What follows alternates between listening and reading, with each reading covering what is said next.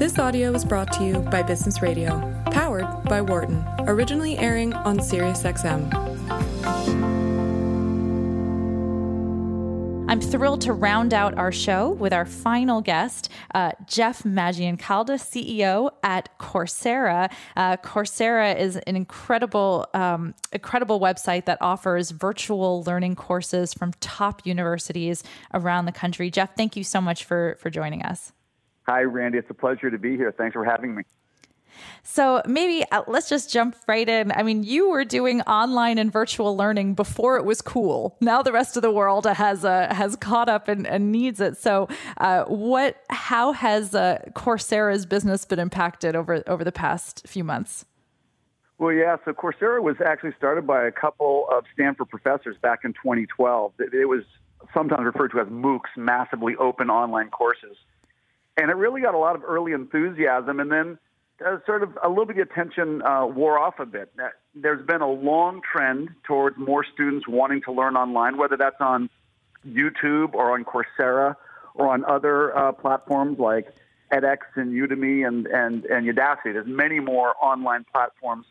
And I think we've all seen a major surge in demand since the pandemic.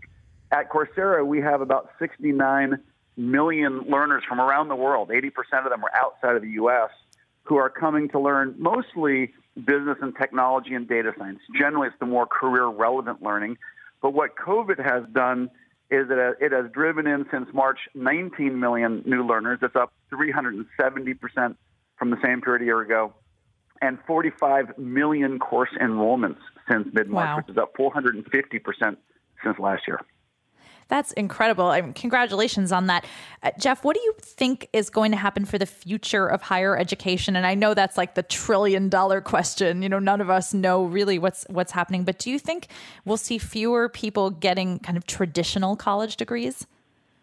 You know, I think there's a difference between what kind of learning credentials someone earns, whether that's a degree or an online course certificate or a professional industry certification and the way that they learn to get the credentials. So I believe that college degrees will still remain very valuable, especially in a world of higher unemployment and more job automation. I think people will be continuing to look for ways to distinguish themselves in the labor market, and college degrees is a great way to do that.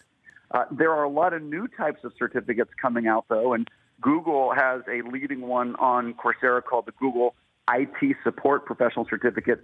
This is actually a five month online program designed by Google that teaches somebody with no college degree and no background in computers the skills they need to get an entry level job as an IT support professional. And so it's a really great on ramp for people who maybe don't have a college degree, maybe they don't have any experience in the, the, the tech field, but they see better job opportunities. What's really neat is that we've got 60 companies who need IT support people who hire the graduates of the certificate. And we have three universities that actually award college credit towards a bachelor's degree for people who have taken the certificate. So there's a really nice blend between industry certificates and college degrees. Now, I, I do think that on, online learning is here to stay, whether it's with a college degree, uh, industry certificates, or any other type of corporate learning online is going to be a major part of the learning process because it's efficient. And now, as you can see week by week, what's happening on campuses, it's not clear how much um, sort of certainty and consistency there will be on campuses as students kind of go on campus and then uh, when there are outbreaks, they're coming back off campus. So I think online is going to be a major part of learning in the future. For sure. For anyone who's just joining us, you're listening to Randi Zuckerberg Means Business here on Sirius XM 132. We're speaking with Jeff Maggioncalda, CEO at Coursera. Um, Jeff, you've had years of experience now in making online classes engaging and exciting and learning the best practices of them. Now, suddenly, there are millions of, of schools who are just scrambling to put their classes online. What are some best practices that you've seen on how to make virtual learning engaging?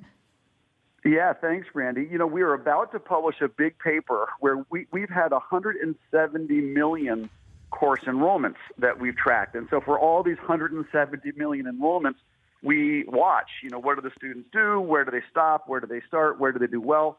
And we have, like with Amazon, we have um, learner reviews. So every course gets star ratings based on how the learners feel about the course. So we did this big analysis that really looked at what are the predictors of courses, not that we like, courses that students like.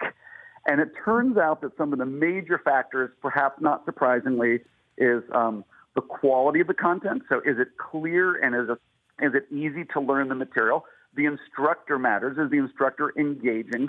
The format matters a lot. And a lot of it is the the the um, the learning needs to be broken up into small bite-sized pieces. And so a typical course on Coursera is about 10 hours, but our university partners have become very good online at breaking those courses into 5 to 10 minute lectures and quizzes and projects and video prompts. So this very engaging, including peer-reviewed questions. And so it's small bite-sized pieces and more engagement. I think what most people are starting to really feel a little bit tired of are two hour Zoom videos with just one person talking and everybody else staring at a screen.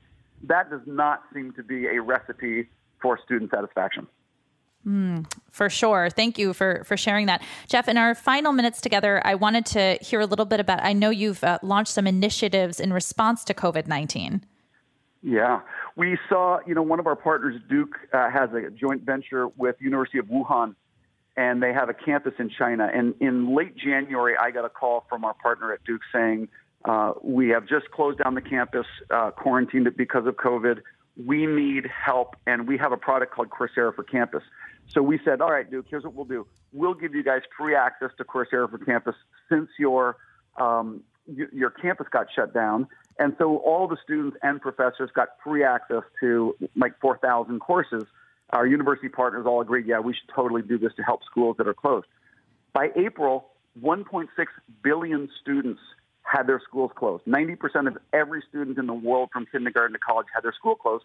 So we talked to our partners, and they agreed we should make Coursera for Campus available to every college and university in the world for free through September 30th. And since March, when we launched it, we've had 10,000 colleges uh, use it. 1.6 million students, 11 million course enrollments, 30 million hours of learning, all for free for students who've had their their campus closed.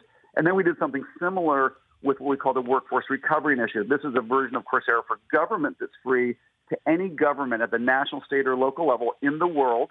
For anyone who's become unemployed, they can get free access to our university partners' courses through Coursera for free through the end of 2020. And we've had uh, 70 countries and 25 of the U.S. states em- embrace this to help reskill people during this time of high unemployment. This is fabulous. Jeff, thank you so much. Where can people go to learn more about Coursera, and what would you recommend as a great starter course to take on there? You know, I would go to Coursera.org is our URL. You could just type in Coursera into Google and you'll get there immediately.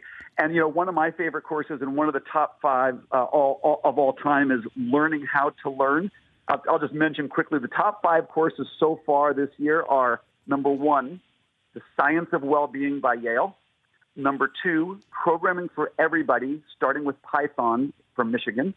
Number three is COVID 19 contact tracing from Johns Hopkins.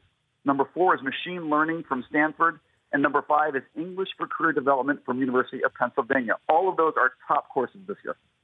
Wow. Well, that I want to I want to end this show and go sign up for some of those. Uh, Jeff Maggioncalda, CEO at Coursera, thank you so much for joining us today. Stay safe. Thank you for being such a pioneer in online learning.